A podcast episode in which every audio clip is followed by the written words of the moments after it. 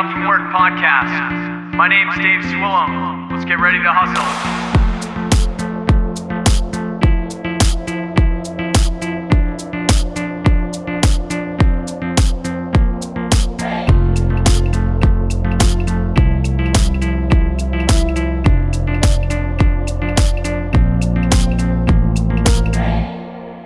Welcome back to the Waking Up from Work podcast. You're listening to episode 137 of the show today.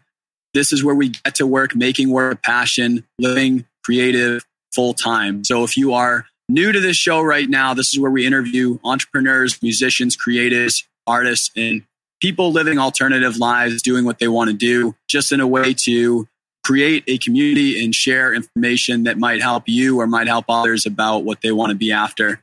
Like to welcome on another guest. I've got Eric Neighbor here. So if you listen to some of the past episodes, this is actually a, a connection brought on through Peter Mislenka. I'll have his episode down in the show notes for this this one if you want to listen and creep on the two of them, you know. so Eric is coming from a blended bunch of backgrounds and I'm sure that that has something to do with him taking some some big jumps and some big blends of things that you know di- different blends of talents and different blends of backgrounds to create some interesting apps and things moving forward here. So eric comes from a finance background but even before that has lived in i think you said six different countries on three different continents has gone through schooling in the program to go towards the Air Force, working in the Air Force way, and now has created two different apps, both doing a lot of things. And, and the one thing that we're going to talk about a lot tonight, because we, we talked about this, we had a call beforehand just to chat on some stuff. Something that is kind of like around in this, the talks that I, I have on the show where we talk about finance, but not in a boring way, but more in a like, how do we make it so that the majority of people can live in a really good way? Finance, like I, you know, sometimes it's still boring. There's no way you can help it. But Eric has created a app called Guardian Savings, which from the outside, you could think that that's like a boring old savings bank or like something lame. It's not. It's really cool. It's an initiative that is working to create a, a more modern and new approach of getting children engaged with the, way that they look at money from a, a young age and understand that. And that is one of the things that we're definitely going to get into tonight because really passionate, although I don't have kids. So I'm sure that I'm going to be saying some different things as I'm, as I'm a father someday, parenting some, some kids of mine, but just day to day and, and definitely a lot of friends and family with kids. I'm really passionate about changing some things that I didn't love about my education that I had to learn later in life that I felt like I, I would have liked to have learned earlier that I think that this gentleman is, is tackling a little bit there. So Eric, really long winded stretch right there, but I wanted to set the stage for you, my man. Thank you for being on the show with me, joining me from down in Sterling, Virginia. Yeah, appreciate the warm welcome, Dave. As you said, I'm founder of Guardian Savings. It's a financial literacy app for kids designed to, to give kids the, the skills and the knowledge that they need to succeed as adults, personal finance wise, which sadly too often isn't actually taught. Anyway. You know, we, we see lots of stats out there around you know how many what percentage of Americans can afford a $500 or $1,000 emergency, and usually yeah. it ends up being around 50%. So it scares the shit out of me, dude. It scares the shit out of me. right. I mean, and I've been there, we, and I've been that guy. We we've seen some of its effects during the pandemic. It just it can ruin so many people's lives, right? Because if you're five hundred dollars away from an emergency and a pandemic comes along, you know you're in real trouble. Yeah, man. So. And I've I've lived that life. Like I've lived not being able to afford a thirty dollar problem that comes up. So I know very well what that's like, and I've spoken a lot about it on the the show. So if you're in that situation, there's a bunch of episodes that you can see in the backlog, like uh, how to stop living paycheck to paycheck, or other ones that are about times when I've lost work, or just know that we get it and it sucks. But there's a lot of things to think about on how we can kind of move past where you're at. So you're not screwed talk to us about like how did like i said like a, a, couple different stages of your life and i know that we've talked about how some things have shifted and everything but how did we get from point A to point B where some of these things are out there. And I know one of one of the things we'll talk on probably later is very recent launch for you. So how did we get into these apps? I guess their specific purpose and function because that's a very intentional choice. And also, how did we get into the app making business anyway from this military and traveling background? You know? Yeah. So my life has taken a number of twists and turns. I grew up moving around the world because my dad was in the US State Department. So his job was basically to work in US embassies and advance US interests through diplomacy. And I was really fortunate where I got to see a lot of different places in the world, living some neat places like Austria, which is where I graduated from high school, as well as living in places like the Fiji Islands. And oh, at what? Yeah, so this is at what age? I was in Fiji when I was in I was in third grade, but I, I, I moved around a bunch of different different spots. I've also lived in Bolivia and a couple other spots in Germany. And very cool. Throughout those journeys, it really gave me an appreciation for you know the wealth that we have in the United States, as well as sort of a misalignment in terms of how oftentimes we spend money on things that don't actually make us happy.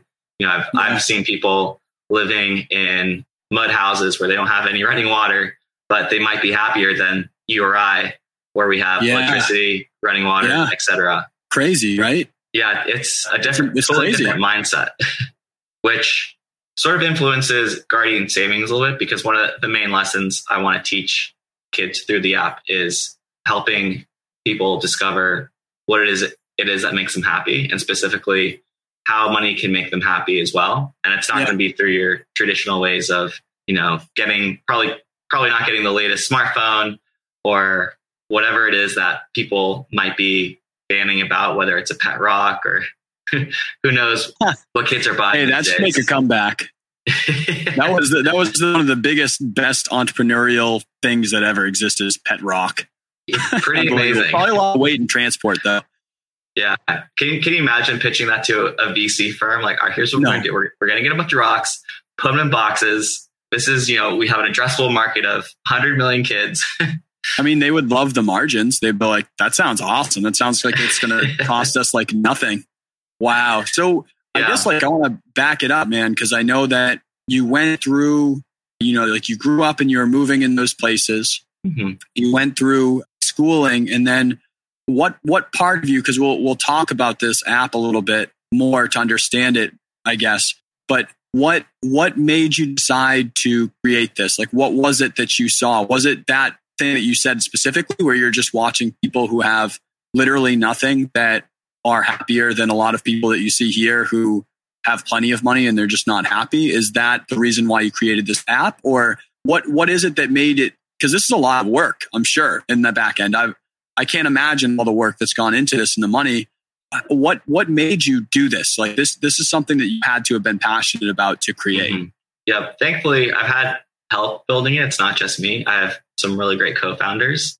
The inspiration is a little bit about what you were talking about, seeing how there's a disconnect between money and happiness, and also seeing how after I graduated from college, I had a number of friends who, like I, majored in finance, where they were making certain personal finance decisions that weren't actually leading to their happiness. I had one friend who had a little bit of a shopping addiction where he had a, a small mountain of Amazon boxes in his living room, and he had so many where he, he couldn't even open all of them.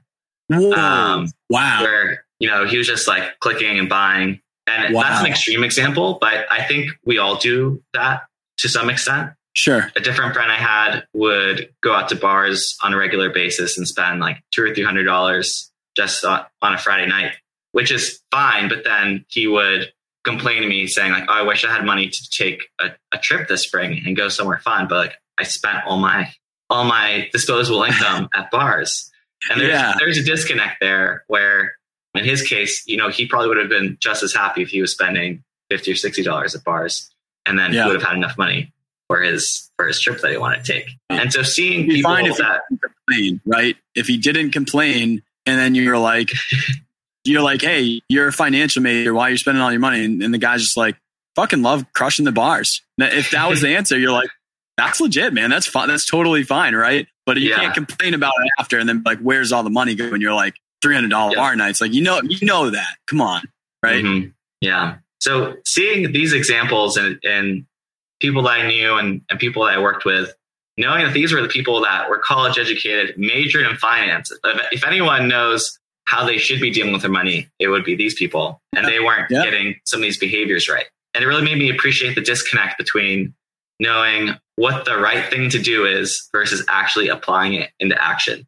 And I think you see that in other aspects of life, whether it's, you know, going to the gym or eating healthy. We all know what we should be doing, but we don't actually apply what we should be doing.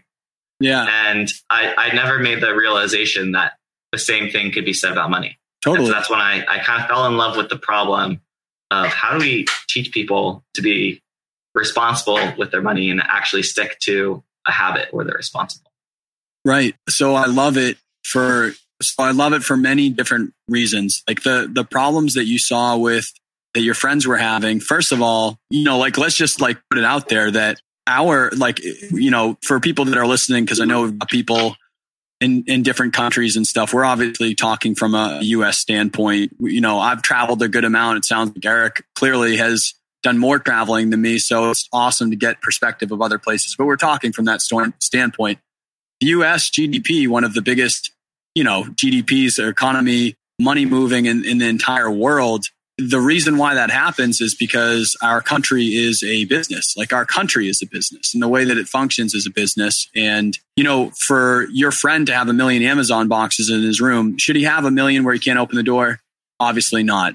But did Amazon literally create it so that they reduce the most friction possible to make it so that someone can buy something by having a card on file, by having a buy now option where you literally press buy now and then just slide something and then having that on your phone that's accessible anywhere? Yes, of course they did. That's why their stocks are like $3,500 a share right now, right? Because mm-hmm. the, the market is not only doing that, where they're reducing friction for how you make a purchase.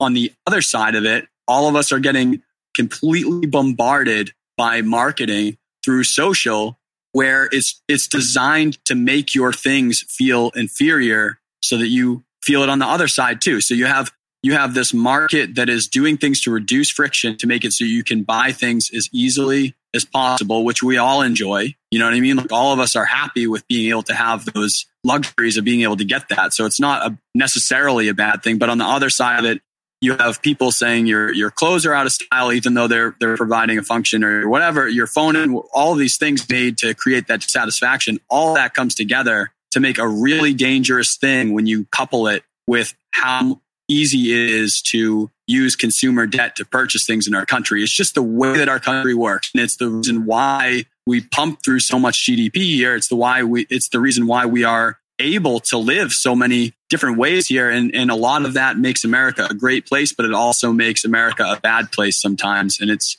it's up to us to create different behaviors or, or see the things that suck to create different ways like this, like what you're doing with education or habits on ourselves. If we know we, we have something that's, that's creating an issue for us to fight that shit. Right. Yeah. I'm so glad you, you mentioned friction because I think that's sort of a recurring problem. Some of these larger tech platforms yeah. is they have some of the smartest people in the world working on algorithms to optimize for certain business outcomes. So yeah, for Amazon, yeah. it's getting you getting you to buy the most stuff possible. For places like Facebook, it's getting you to scroll for as long as possible, even if yep. you know twenty. You've been scrolling for thirty minutes, and the last fifteen minutes of them you haven't been enjoying. Yes. Yeah. And it leads to these, you know, terrible life outcomes. There, there have been a number of reports about some of the social media platforms recently describing very detrimental life and happiness outcomes. Yes. Yeah. But they sort of right? hacked our systems. So we stay on there. Yep. Yeah. Uh, and so that's why these things like what you're trying to create here, and like you noted earlier, habits like we're talking about gym or nutrition or anything, we know the things that we, we shouldn't do, but we do them because of all of these factors. Like it, it's really easy to do it. It's really fun to do it. You get a little blast of dopamine when that Amazon pa- package shows up and you don't remember what's in it, or like you look at it and you know that it's the thing, you know, and it's really easy to do this. So let's mm-hmm. jump right in. Like, what it sounds like you were you were seeing these things in school with finance, where you're like, hey, you know, even even all of us in the finance major of this studying this for school. There's there's some traits in us that clearly have been here before we got to this point that we need to address. And then you you do this traveling where you're seeing people who don't have that commercialism. They don't have that that same type of market where they're perfectly happy with nothing, and that's not a problem at all. So you yeah. you come out with this app basically to address something you didn't feel was around. Like what what is up with Guardian Savings? I guess for people yeah, that, so haven't checked out that app yet. Because of my background, I I think that I had the unique perspective of not having been raised in such a consumer centric world, where in places awesome. like Bolivia, there there really weren't that many stores I could I could go to and crave things from. Right. And so right. because of that, I saw myself as a little bit different from a number of my friends. And it got me thinking, why is it that I'm different? And I sort of concluded that it was probably how I was raised as a kid. And there are many people here in the US that are probably raised similar to the way I am with Absolutely. a very frugal mindset, only buy things that you need or that actually make you happy. But with, with that thesis, it made me think that we need to change the way we educate kids about personal finance. Yes. Because if you look at the outcome metrics, you know, how many people don't have any savings for an emergency, how many people don't have anything saved for retirement and, and they're getting close to retirement age, you know, how many people end up having to use payday loans. It's massive. And, and there, there are a number of problems that contribute to it. It's not just youth financial literacy. It's one small piece of the pie, but I think that it's certainly a contributing factor. And that's why I got very interested in youth financial literacy and started Guardian Savings.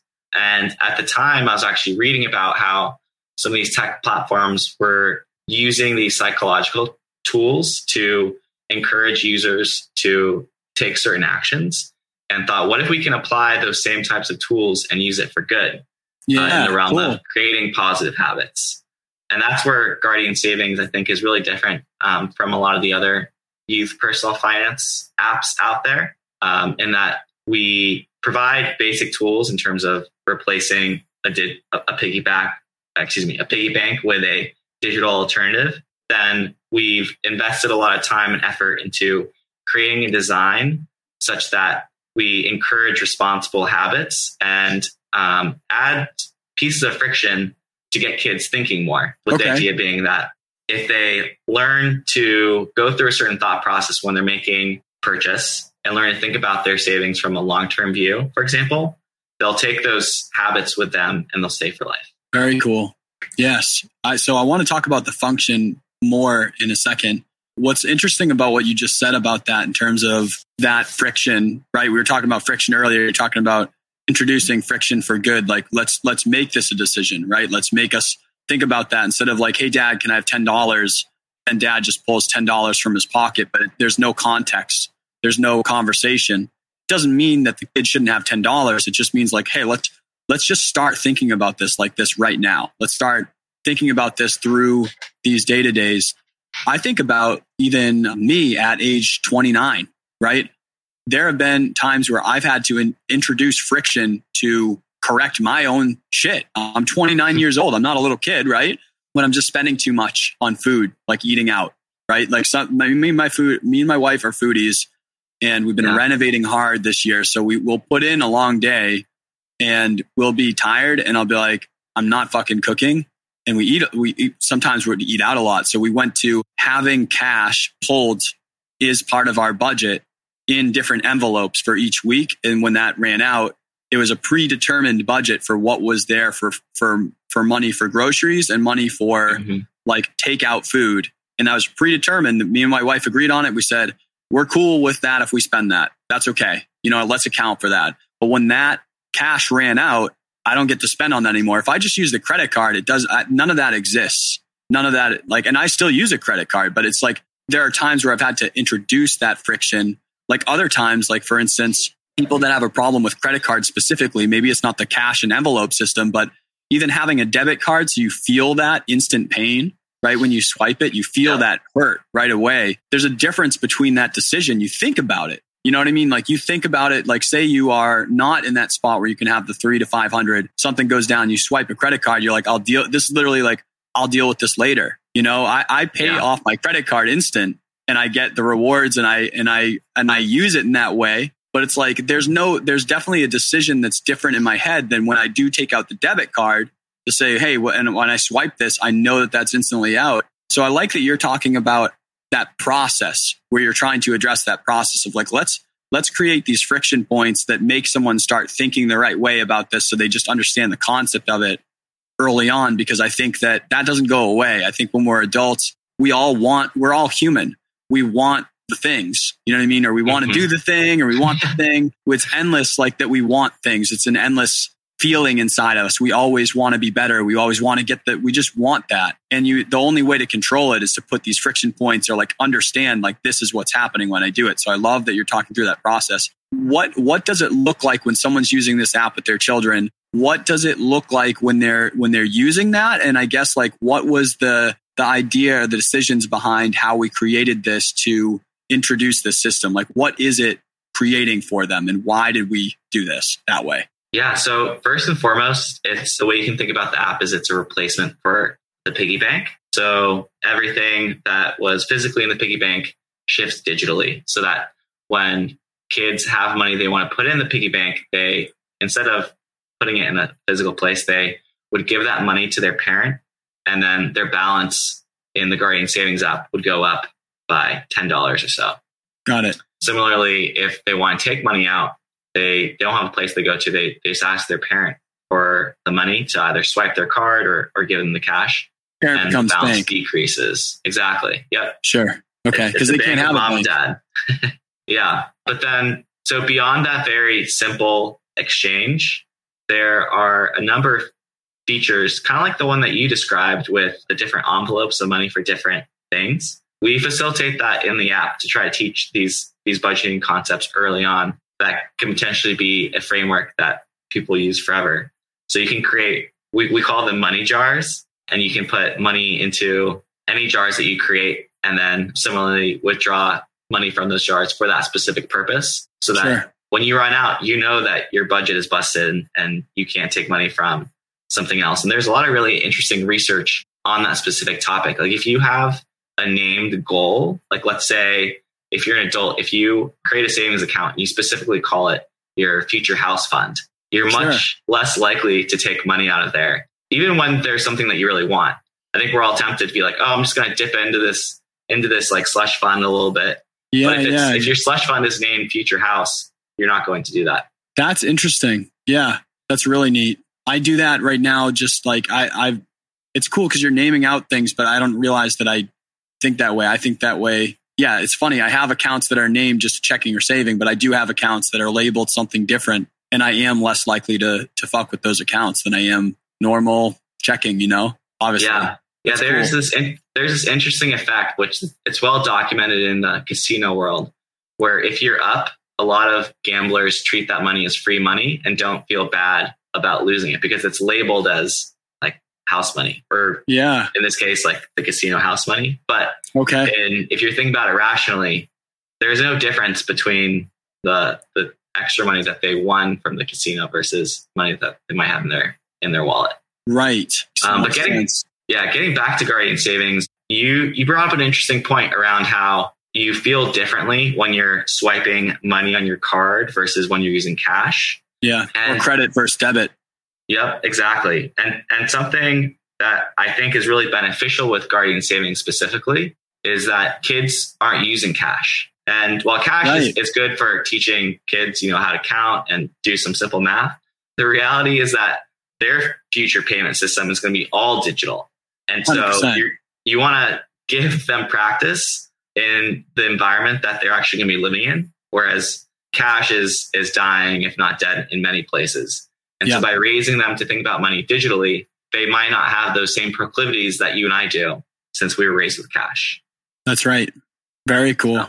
Cool. So what are you seeing with this? And then we'll we'll definitely move on to a couple different things here because we've already been hanging out for a bit now. But like what do you you know, I know that there's one app, you know, you have a newer app that is a very different app that we're going to talk about, but this one's been out for like a little bit. Like, what have you seen so far with people's reactions or feedback, or what are you seeing with this app? And what do you think for future? Yeah, so it's been a journey. You know, we started off with a very minimal, viable product where we didn't have a lot sure. of features. The only feature I think we had was parent funded interest.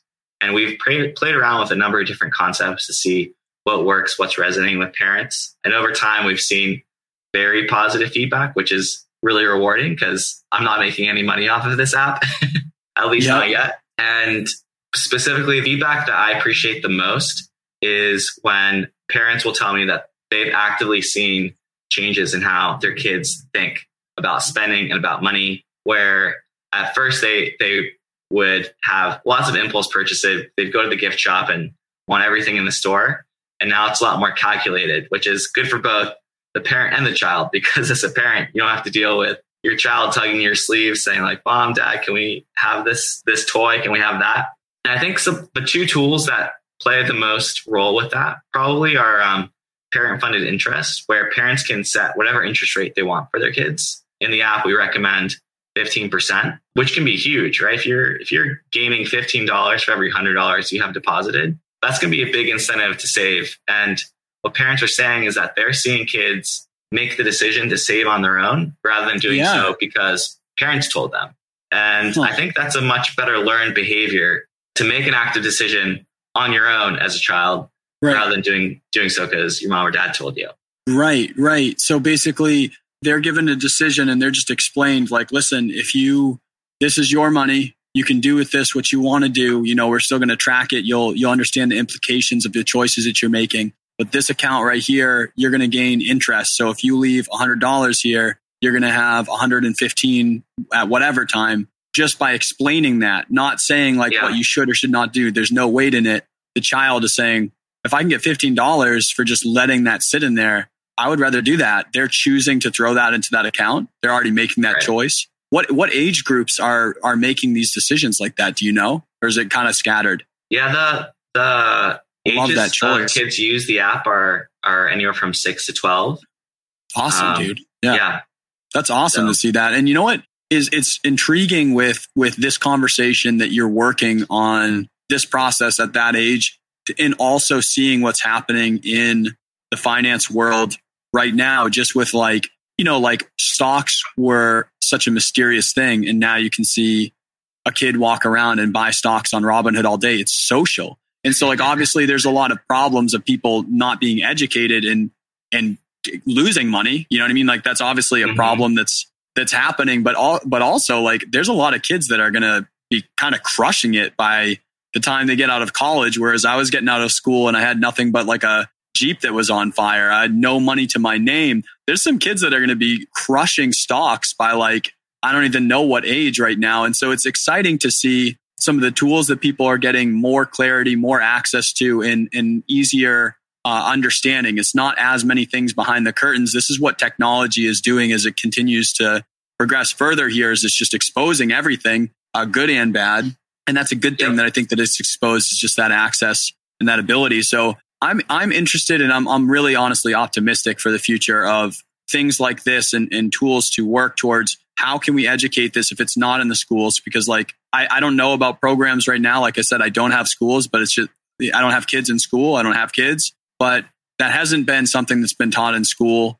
And if your parents are not good with money, then guess what? You know what I mean? Like you're probably going to be bad with money, or at least it's going to yeah. take you a 10 year lag period of being influenced by other people before you change your shit. By then you're already in a, in, in way into life, you know, and it's fucking up all your stuff. So having that ability to get that education from somewhere quicker, paired with some of these things that are kind of coming out from behind the curtains of access to stocks and crypto and, and interest and all of these things that they can invest in at an earlier age and understand. I'm excited to see what that could produce for people in the future. Like what, how could that help them, you know, start a business or be creative or pursue their passion or live their dream faster in life than people have ever been able to do in the past? I'm hoping, you know? Yeah. That's, that's ultimately my vision with where I want to take Guardian Savings eventually is sure. build it so that it's useful for kids beyond ages, ages 12 and build an interface that evolves with the age of the child and introduces concepts at every major life milestone. Right. Whoa. So you'd probably want to introduce kids to very simple investing around like age 13 or 14. But there are a lot of additional major life milestones that you want to get to after that. You know, thinking about your first car, like what's a car payment like? Oh, you're thinking about college. This is this is how money affects college. And building comfort with some of these advanced financial products. Investing is one of those big ones. So is insurance, where if you don't have these things when you should, you can get it can get you in, in a lot of trouble. You know, there are all these math equations and, and memes talk about how if you just start saving for retirement when you're 20, you'll be a millionaire, basically. Yeah. Assuming that the stock market continues to perform at historic levels. But lo and behold, so many people don't do these types of things because it's scary. Who knows what stocks you should be picking? Like, is it GameStop? Is it something else? Amazon? And a lot of Yeah. people sometimes get burned because they don't really have experience with the stock market or just don't try because it makes them uncomfortable.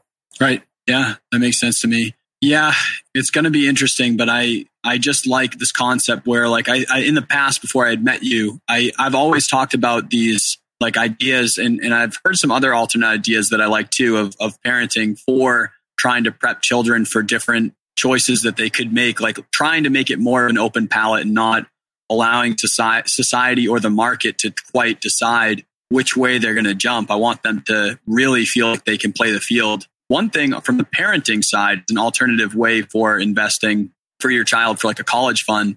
This is Brandon Turner from the Bigger Pockets podcast. Anyone that likes real estate stuff or you're interested in like trying to invest in real estate, best podcast ever. People who who are in it who have who have been listening, they they know because it's probably the number one podcast for it. But I really encourage you if you want to get into it, that's awesome. But he does this thing for his children when they are born. He buys an investment property, and basically that investment property is their college fund. He doesn't do a college fund.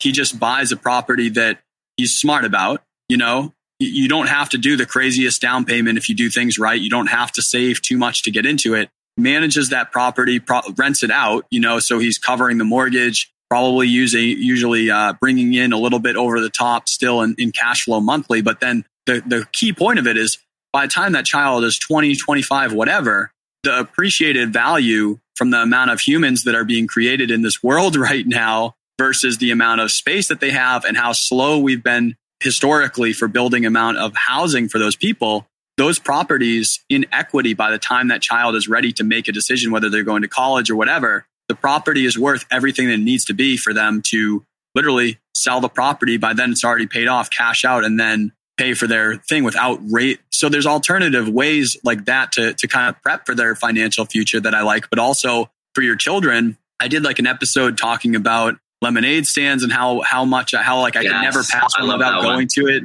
Oh, thanks, man. I, dude, I'm so passionate about that. But it's just like I I really believe that we should be giving them the opportunity to do some of these experiments way way younger and then like honestly like send it send it further than the lemonade stand like i would love to to give more opportunities for them to try you know an etsy shop like now we've got different modern tools right try an etsy mm-hmm. shop or try like flipping things on ebay or try you know like picking out some things that we think are going to appreciate and selling them next year and see what happens or like these these experiments to just give them ways to think more openly about these are all of the opportunities that I have in front of me. These are all of the ways that I can access that. And this is on your side of like financial literacy. These are the pain points. This is the real pain that you're going to feel if you make this decision. This is really what the implications of that decision long term for you are. Because I think the biggest problem in our market is coming from that humans inherently, we like instant gratification. We inherently, our bodies as people, you know, as humans back in the day, like we were we didn't have all of these awesome things. People kind of forget that this whole thing that all of us are growing up in, at least, like has only existed for like a hundred years or less, you know, a couple hundred years. It's kind of nuts how fast we've moved so far. But it's like our bodies are made to have instant gratification because we needed it. Like we need to get the food. We need that food right now. We're made to love instant gratification and then use that and outweigh long term things. And it also, when you have all of these things in place that make it really easy to get instant gratification and it doesn't really take, it takes a long time to see the bad on it. It's just, I get why it's hard for people, you know, and I get why Mhm. It's a problem. But yeah. Yeah. Your your story about the lemonade stand really made me think that if if I had kids, I also don't have kids. in hindsight, I wouldn't necessarily recommend building a product for a problem that you don't necessarily have. it's a lot harder tough, to get test subjects. It's it's it's harder to harder harder to relate to parents. But yeah. that's a whole yeah. That, that's a tangent. I think experimentation and learning how to experiment and get a feel for the market is so important for yeah. for kids to learn because it benefits you if you go into entrepreneurship and even if you end up working at a big corporation. Totally. Learning totally. how to adapt and, and see how the market changes is a really great skill. Yeah. Talk to me about this other app that you just came out that's brand new, completely different, right? Completely different. But from hearing kind of the way that you've approached things, I feel the same curiosity coming from you, at least. I don't know if it's you and other founders or where this is coming from, but I, even though it's a very different thing that it's tackling as a opportunity, I feel the same vibe from it. So, what's this other thing that you just popped the other day? I, I appreciate the introduction. So, my second app that we just launched is called Capital Clues. It's a clue solving adventure for the National Mall in Washington, D.C., and it yeah. gamifies the tour of the traditional monuments that you see between the Lincoln Memorial to the Washington Monument. So that way you have more fun when you're touring these places. You take in a little more history and yeah. you might see things that people that are just on a normal walking tour don't actually see for themselves. Right. And so, so is that very different from age groups? Yeah, it's fun for all age groups. Different, very different than youth personal finance. Yeah. Yeah, it's it's been really fun to work on, and I I started because I I live like two miles from the National Mall, so it's one of my favorite places to go and hang out during the summer. And last year, when we were in the middle of the pandemic, there wasn't a, a vaccine out or anything like that.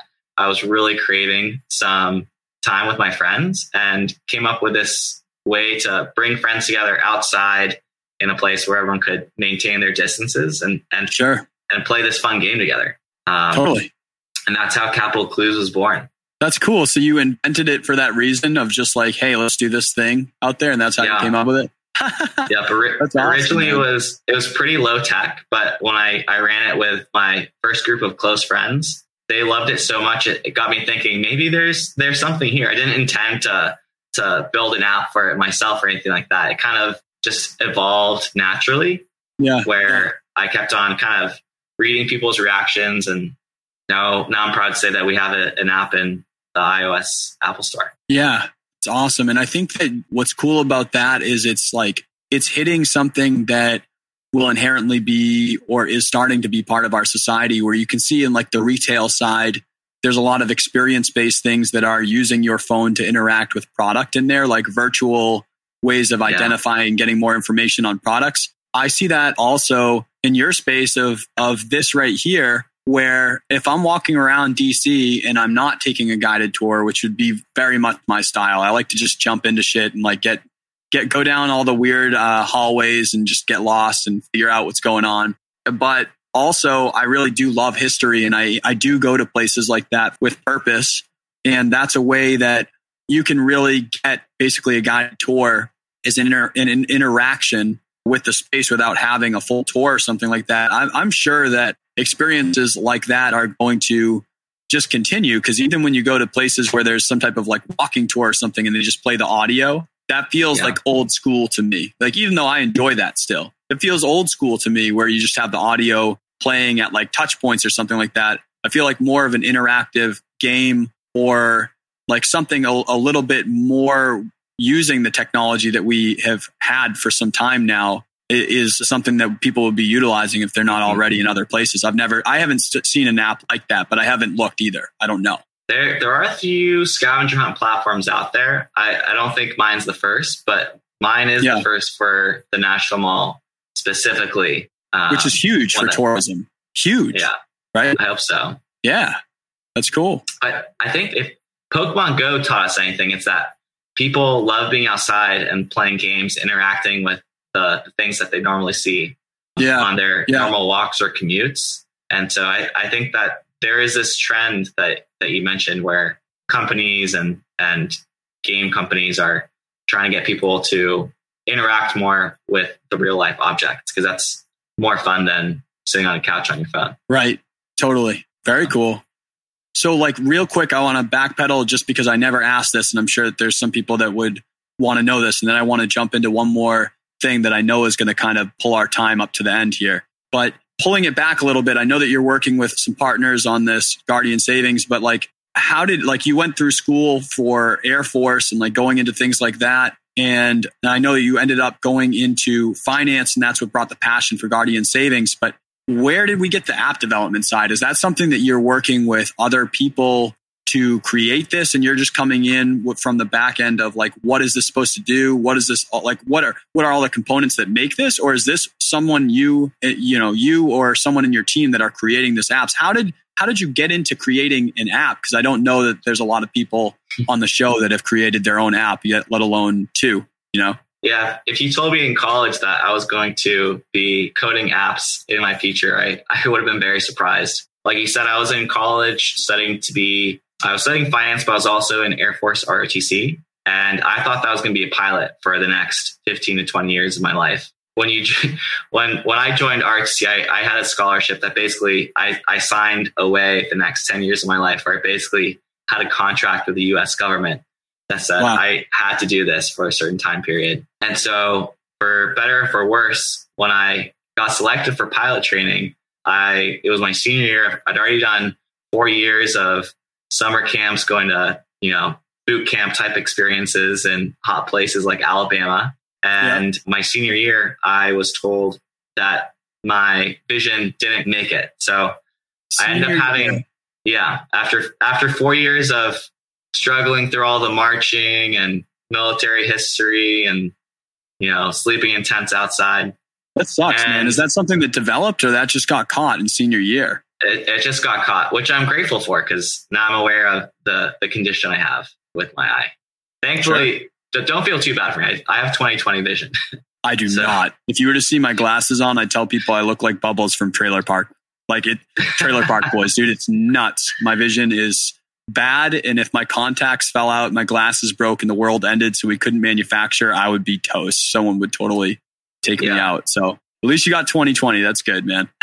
I can totally picture it. Well, so I, I had a reckoning where I had to figure out what is it that I want to do with my life. And it was really tough because I had planned on basically having the military make all my decisions for me for the next Till senior decade. year. Totally. And I ended up going what seemed like the path of least resistance for me. I got a job doing consulting where I was promised that I would get to do, you know, 20 different things working in different industries yeah. which seemed like a great idea for someone that wasn't sure what they wanted to try. You know, sure, yeah, come do this thing, try it, try a lot of different uh, clients and skills. And so through consulting, I thankfully got staffed on some interesting technology products projects where I had a hand in defining how certain tech products were built, and it made me want to study computer science and so I took a number of free courses, starting with codecademy.com, learning some basics around JavaScript and Python. And from there, I think I did pay something like $20 to take an online class on front end web development. Okay.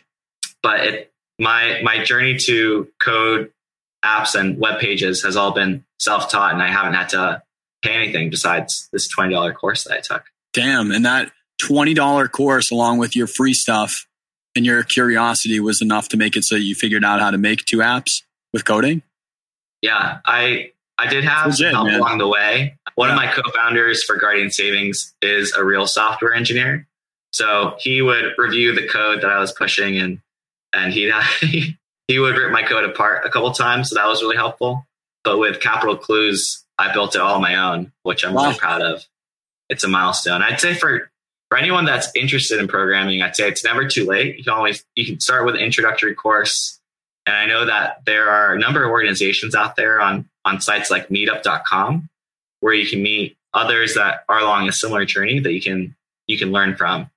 That's awesome, man. I mean, that's what a great investment. Like obviously like working with people on like you said you had your software engineer person that's able to like spot check through things and help you with things that you might have had problems with. But like, what a return on investment to be able to t- spend that money and then just work with people that have a better knowledge on something than you at the time or whatever to get through to those spots. That's pretty awesome, man. Yeah. I've, I found it to be really rewarding. And I will say for computer science in of itself, it's it's becoming a more and more accessible field, just given how high in demand companies are are hiring um, software engineers. Right. So I know that there there are some coding boot camps where you don't have to pay anything up front. All that they ask is that when you get your first computer science job, where you'll you'll likely be making you know eighty or ninety thousand dollars a year, they take like ten percent of it. And for a lot of people, it's it can be a great deal if you're sure. making substantially less in. than that. And yeah, yeah. Wow. All right. So really quick, because we got to get to our our six ending questions here. I just want to ask, like, from the experience that you had, because that that's such a big pivot point, and I'm sure that that happens to people in very different contexts. But like, you spent four years kind of going towards like what was your goal, and not only your goal, but like you're like, I I defiantly in my head know that the next ten years is going to be this thing. I've been working towards this thing, and all of a sudden something happens, and you need to totally switch up that happens to people a lot, maybe not in the same way where it's the specific eye condition for the military or whatever it is, but there's very many times like you have a pro athlete and they they the legs out, you know what I mean? Like now that's done mm-hmm. or you have people who, you know, we're talking about finance, maybe something happens like a medical bill or like there's there's just so many things that can happen that can totally flip the game entirely. Your whole life yeah. now has to be different. What would you give to to people that may have experienced that recently or they did in the past? Like, what were some of the things that helped you change your spot direction of like now everything has to change? Like, what were some things that helped you through that? And what were some things that you kind of like from that to change up? Well, okay, now my life is doing this thing. What would you say to those people, real quick? I'd love to get your insight on that because it's an interesting, you know, it's a big yeah. thing. You know? I would tell them that, you know, you should use your friends and family to just talk about how you're feeling to make sure that you stay in a positive headspace. Cause I think it's really easy to spiral into some dark places. Yeah. I, I, I got on the fringes of that a little bit when I found out that I wasn't going to be a pilot. Sure. So yeah, leaning on your friends and family just for support and talking things through and realizing that the world's a big, big place out there. There are a million different things that you can do in there probably a million things that you could do that would make you happy that you haven't even thought of yet. The world is so complex where because of that complexity, I think you can take it as an opportunity to explore and find out what else is out there. You know, go right. go to the, the darkest depths of the oceans, metaphorically speaking. There there's still places that humans haven't ever been. But we're still flying to space for some reason right now. yeah. Totally. Well, right on. All right. So are you down? I have like six questions that I ask at the end of every episode here so that I can kind of like go through and, and see what all of these different people from different backgrounds say. It's really fun. On the hundredth episodes, I kind of go through everyone's answer on it. Are you down for my my final six questions here, man? Let's do it. All right, awesome. So the first question would be why do you wake up and do what you do every day versus any other thing that you could do? Oh man, I wake up every day knowing that I'm going to make a difference in people's lives for the better. Just knowing that I can have a positive effect on others yeah. and, doing so at scale is really what motivates me to think that mm. through an app like Guardian Savings, we're helping thousands of kids learn how to deal with their personal finances is super rewarding. Yeah. And getting to work on problems like that where you make one tiny change that can influence thousands of people I love that. It's amazing. Yeah, and it and it and it grows from there too. Because say you influence one kid to think differently about their finance, and they have a family or they have whatever they create for their whole life. You change. You change not one person's life, but now you've changed multiple in the future. And when you do that, that's legacy, right? That's amazing yeah. things to to feel like teachers or or any anyone out there that's doing things where you know it's it's affecting people. And it can be very simple too. It can be like it can be something really simple where it can be buying someone's you know dunkin donuts behind them or something. Like all those acts that just did something that was impactful for someone and make them do something else. It's really amazing how that can spider web into a ridiculous amount of good reactions after that. So yeah. what a great feeling to have man maybe a little bit of a, a butterfly effect going on who knows totally totally yeah you never know so, what would be along the way, you know, everyone has like kind of uh, a great attitude for the most part on this show that that come on and they you know they don't ever think of a mistake as a mistake straight up. But what's something like along the way that you would tell like five years ago you like, hey, I learned a lot from this thing, but like don't do that. That sucked. Like mm. mistake along the way, mistake, but like something that you were like, hey, if you could take this lesson, don't do that thing. If you were me. Well, I don't have any regrets about building Guardian Savings, but I would recommend if you are starting a company, start a company that solves a problem that you have personally. Okay. Just so that you know you just you have an easier customer base that you can test. Um, you can relate to the problem a little bit better, and it just feels a little bit more real. So, Guardian Savings has been very rewarding. In some ways, Capital Clues has been just as rewarding, even though it's it's not necessarily fixing personal finances. It's just yeah. helping people have a better experience on the National Mall when they're visiting. But, but it's something that I was able to uh, a problem that I experienced personally, and it was really fun to solve. Fair, yeah, and I think that people taking in that history that's still an important thing, even if it's like a fun thing and it's not so much of a serious like learning development thing. It's still important history to understand about yeah. the country, and you're giving people kind of new access to that because they might not interact with it the same way that we did in the past, right? If you didn't. Mm. So I'm down with that. Flip side, what would be like the best idea you've ever had? Or you're like, this is the best thing five years ago, me. you should do this thing now instead of me doing this right now. Oh man. For me personally, it probably would have been quit the job that I had five years ago and get mm. to where I am today a little bit faster. I think Word. that a lot of times we, and you, I mean, you've talked about this on your podcast before, you kind of get stuck thinking like, oh, I can't quit my job and start my own company or take this risk, but you miss 100% of the shots that you don't take. So, yeah. Yeah, man. I think you just got to get out there. And a lot of times you'll learn so much more from the experience. Even if it's a failed startup, you'll learn a lot more from the experience and potentially even have an easier time getting hired at a place that you'd rather be working. Yeah, I interviewed the the CEO of Boxable, Galiano, mm-hmm. and he talked about how like the best part about being in this country at least is that you can do an entire startup and like fail and lose all of your money, lose everything that you own and like we're lucky here. We're I'm grateful for what we have here, but it's like you can still go through all of that and you're going to find a place to get shelter to find a place to have food. And it's like for people that are that passionate where they're willing to take that risk, those people actually don't give a shit if they end up in that spot for the thing they want to have. Yeah. I, I really believe that people are that really that passionate about it. It's like you can't have those things if you don't try, but like the worst thing that happens afterward is you're still going to have a place to to go most of the time and, a, and and some food to eat through the programs that we have here. So why wouldn't you at least go for it if you're that passionate about it that you're willing to take the risk? Yeah, I love that. We celebrate entrepreneurship like that here too. Yeah, yeah. great. I love it. We didn't always do that. What would be like your superpower? Not like a Marvel vibe or DC vibe, but like what's your superpower as Erik Neighbor? I think it's understanding design and products and and how we can use design to influence behavior for the positive. Kind of like what we do with guardian savings where we add a little bit of friction here and there. We decrease friction in other places to to get the right outcomes that we want. That's i've done that for the past three or four years and probably not I, my superpower isn't as strong as some i'm sure but that's where i'm at.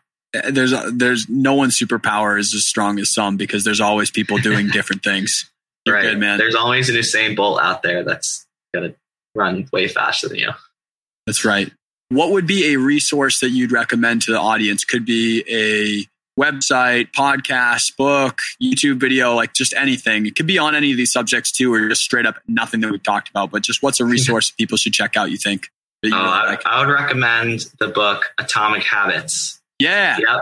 I actually I heard about it. that book book from you it's all about how you can use habits to change your life for the better and gives you the, the tools to do it. We need to talk about that because I would love to literally just talk to you about that book. We never did that because we, we, haven't talked since then, but that's awesome, man. Yeah, I'm, I'm. I'm, I'm about that book right now. And there's a million things in there that you read it and it doesn't matter how disciplined you are. There's a million things that when you read it, you're like, I could do these things better to be better at mm-hmm. habits. You know, you can always be better. But I like the way yeah. that he explains the process. It's very, very clear the way that he explains how to create and how to get rid of habits. Yeah. Totally. And I'll let you redesign your life. Something Yeah. like half of the actions that we take are habitual throughout the day. So Right. And then we, Cool. we just talked this whole episode about the way that like systems of things affect us and the way that things can be cyclical based off Mhm. of how we raise. That's all habits. It's all habits. And it's stuff that is very easy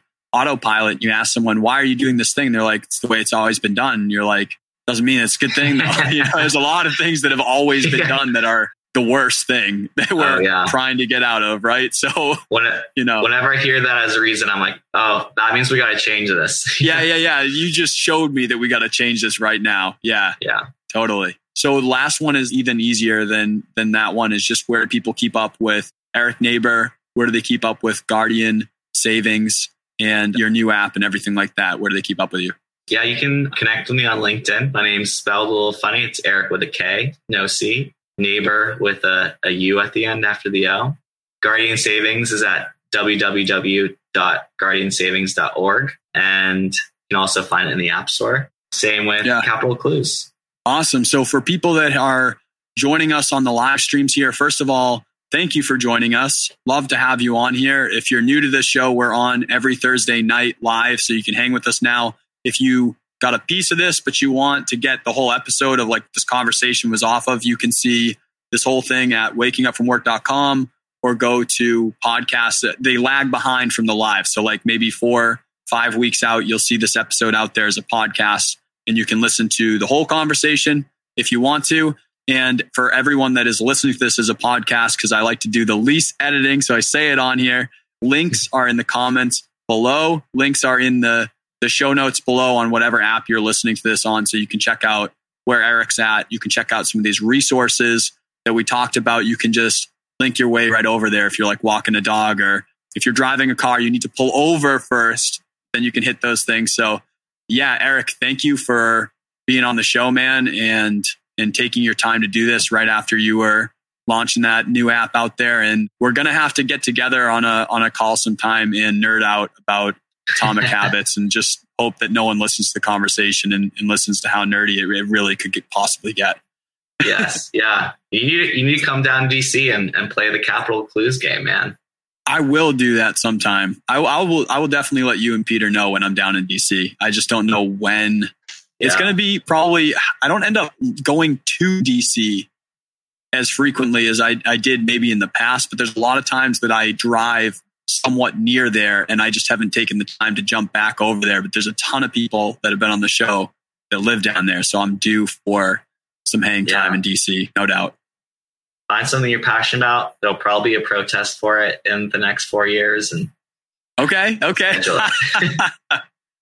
Cool, man. And I'll do capital clues around the protests. Right. Perfect. There's Yeah, an Dave, it, was, person. it was a pleasure. you too, man.